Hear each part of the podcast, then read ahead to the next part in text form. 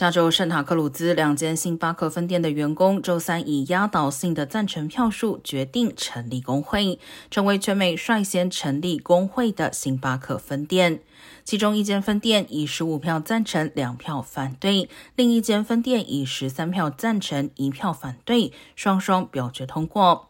一直以来，星巴克因为没有员工工会而备受批评。去年十二月时，纽约一个法院判决星巴克员工有权成立工会。全美至今已经有超过两百五十份星巴克员工的工会成立申请，其中在加州就有二十二件。